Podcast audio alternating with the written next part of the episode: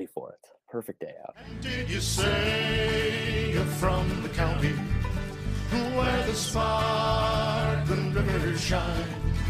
Did I hear you say you're from the county? Then you must know this friend of mine, where your eyes can see forever through the sky so big and blue. Did you say from the county? Hey, I'm All right, welcome into another edition of the 815 Corner Podcast. I'm your host, Joe Chats, and today we've got a really exciting episode in a very exciting day for amateur soccer and amateur men's soccer nationwide. As I'm joined today by DKC United President John Hall, along with Midwest Premier League President John Hall, adding all these titles. The cat, one of the Barb soccer supporters, shockers, everything. John Hall's involved everywhere. Super Dad, John Hall here. Thank you, John, for joining us. Hey, thanks for uh thanks for having me, Joe. Do you want me to do a different voice for each character that I play, or should I just? If uh, it would make you Okay. happy, I'm Yeah, I'm cool. sure now that your kids are getting a little older, you're kind of getting sick of doing that. So I can only imagine. Yeah, absolutely, absolutely. Yeah, all good. What's going on? I just having a great time. Really excited. It's fall in Chicago. It's getting to be that point. I'm in a sleeveless shirt because I'm an idiot, but it's what we have to do. And it's really been an exciting 2022 for you, the team, the league. Uh, over 500 finished this year, five, two, and four, fifth in the West in the Midwest Premier League. After 2021, that really went a lot of directions for the men's team that we wouldn't want to go into too deep. How are you feeling after this season, given how the team played, how your staff operated, and we really had some wonderful fans as well? Yeah, I think uh, we uh, definitely took a step in the right direction. Um, you know, I think as as you and I talked a, y- a year ago or whatever, you know, coming out of Mhm. 21 at, at this time last year, um, Coach Gassan had stepped away. Uh, we had brought in Eric Luzzy as sporting director. Uh, we knew we needed to kind of shore up and put some resources into the, uh, you know, the soccer side of the club, uh, which has, uh, I, I would say, I've done a very poor job of leading. Um, so I'm happy that we have Luzzy. I think Luzzy's approach with uh, putting together the coaching staff with Tim Romanello and PJ Hamilton, who moved up from our men's reserve side in 21. He came up to the first team. Um, I think that that kind of tied things in really well. And then I think they had a very good approach to sort of recruiting and rebuilding the roster and and looking at some of those things through uh, a different, fresh set of eyes, which was great. Um, so I thought that was good. Um, yeah, I, I think I mean a lot of a lot of good things to take from uh, from the last 12 months or so.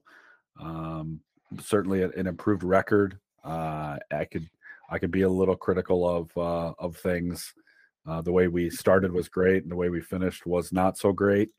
Um, but still massive strides. You know, you, that's why uh, I'm sure we're all watching Welcome to Wrexham. Like you can't take every match as a, you know, you can't live and die by every match. We have to look at it from a little bigger point of view at the at the board level, where we we really look at um, our mission of uniting our community through soccer and um, and, and making sure that we're doing things to uh, to meet that goal. So yeah, I thought it was a great step forward in 22. And speaking of uniting the community in soccer, I thought one thing that came about really through the players and through the team this year was the uh, pool of local talent, right? In the DeKalb Rockford area. I- I think DKCU really in 2022 was able to utilize that talent. Well, D1, D3, we got everyone locally for the most part.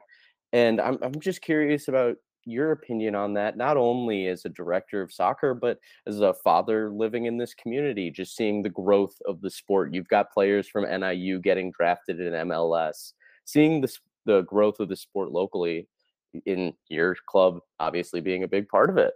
Yeah, I think that's that's definitely um, we found a, a spot where maybe nobody was tying the soccer community together here, uh, and I Mhm. think we've done a done a good job of that. I don't think that that was something we necessarily drafted up the strategy to do that. We knew we wanted to bring people together and and grow the game of soccer and, and all the all the uh, you know various benefits of it, whether it's the health benefits, the uh, interacting as, as youth players and making friends and and just uh, coming out and enjoying our games or, or going to NIU men's and women's games, whatever it is. Um, I don't think we knew exactly how to do that. I don't think anybody in America really knows how to do that. Um, and I would actually probably argue that a lot of because the clubs are so historically ingrained in the culture overseas that they probably wouldn't know how to do it either mm-hmm. um, to, to start from scratch. So uh, I think we've made some good strides. I think as far I know the player pool, one of the things that Luzzy um, brought to me when he came aboard was like, "Hey, I need to put a a recruiting um, plan together, not just on who I'm going to go get, who I'm going to talk to, but what are we? Why? Why should they pick us?"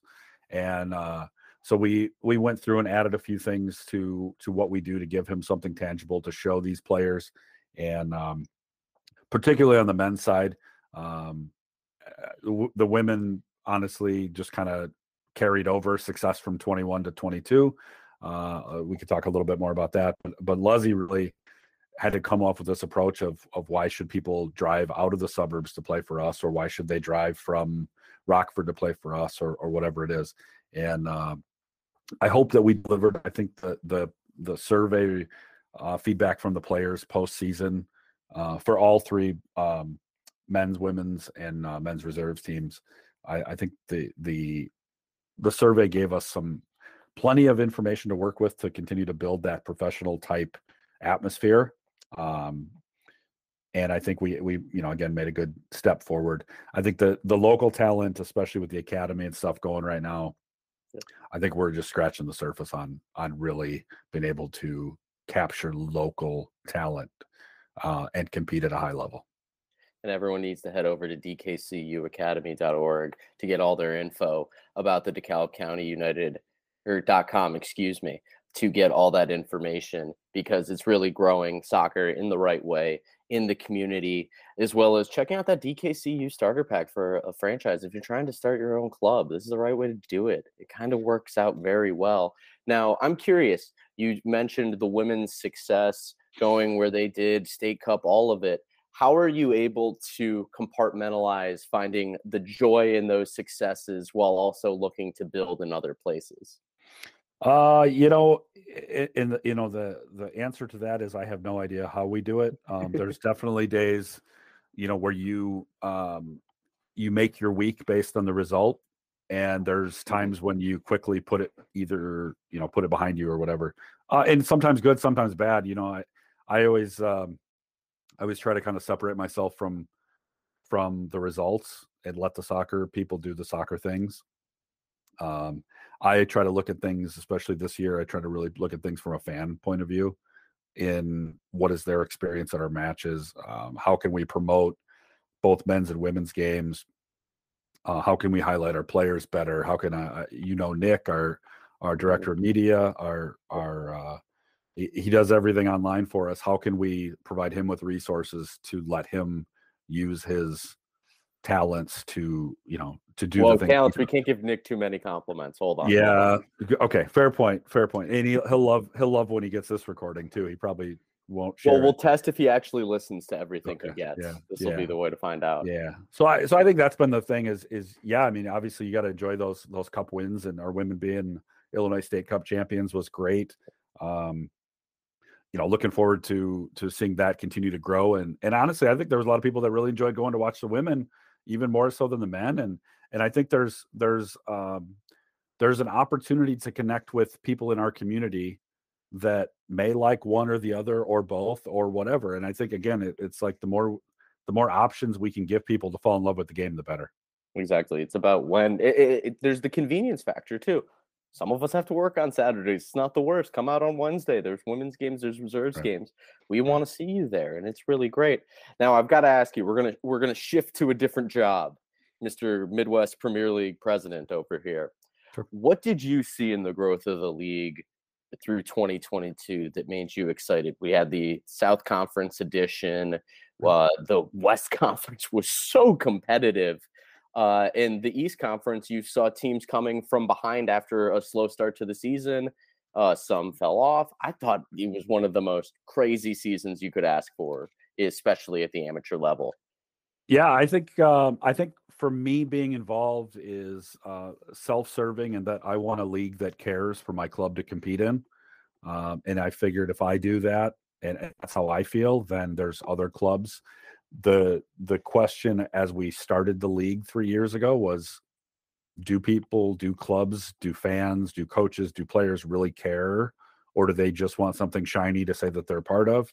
Um, I think the the beta test these first two years with not only started i mean i hate to say but covid was a good thing from a league mm-hmm. perspective mm-hmm. because it allowed us time and i still don't think we were ready but it allowed us time to get more ready for 2021 and then the growth we had from 21 to 22 i think showed that we're sort of on the right track um, yeah i mean from on the field again eh, you know i don't talk about on the field a lot um, it was competitive it was great um, I think we again figure out which clubs prioritize what. Do they prioritize trophies? Do they prioritize community engagement?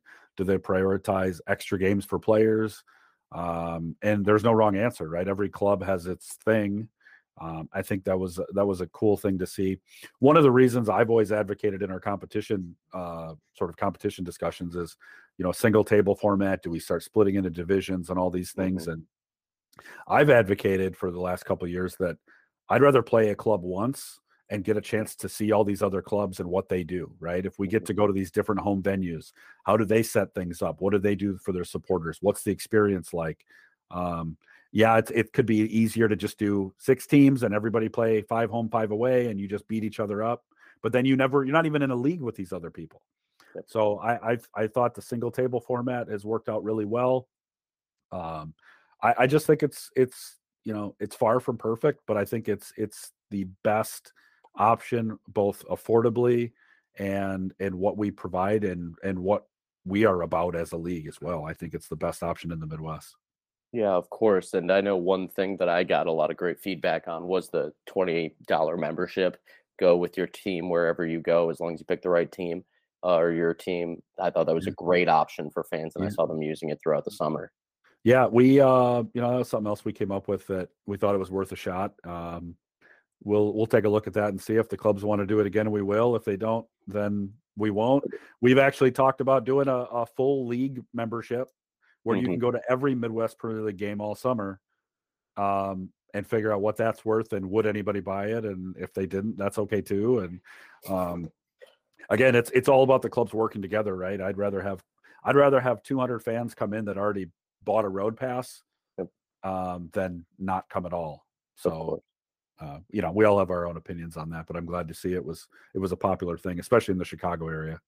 Oh, made it easy, and especially for when yeah, I'm based in the city of Chicago. Obviously, you guys out in Sycamore and DeKalb, but for the teams playing at Stewart Field in Chicago, I uh, over at IIT, Edgewater had their great setup at Fire Pitch. It just really did make it easier, and kudos to all the teams. I can only really speak from the West, but I heard from the East from some of the people who worked with us, Kyle Clayton out there, who we have to give a big shout out to for sure, all the absolutely. work he did. That fabulously talented young man now at Detroit City FC, being rewarded for his hard work, did a lot for us. But uh, it, it's just been fabulous to kind of watch that grow.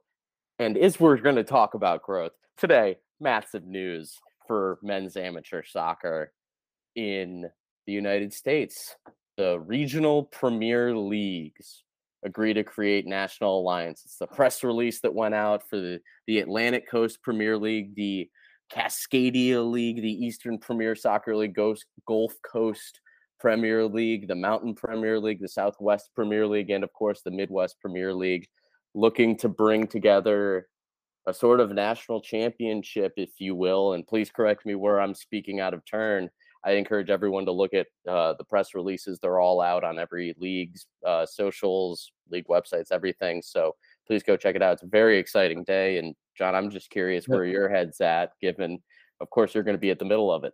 Yeah, it's uh, it's come along actually fairly quickly. Um, we've we've all all those leagues that you mentioned, we've all been talking for a few years, you know, um, and really kind of trying to identify what you know what strengths do we have what weaknesses do we have what would we like to see differently and better and i think as we all know the the variety of things that happen in various regions. USASA is made up of four regions.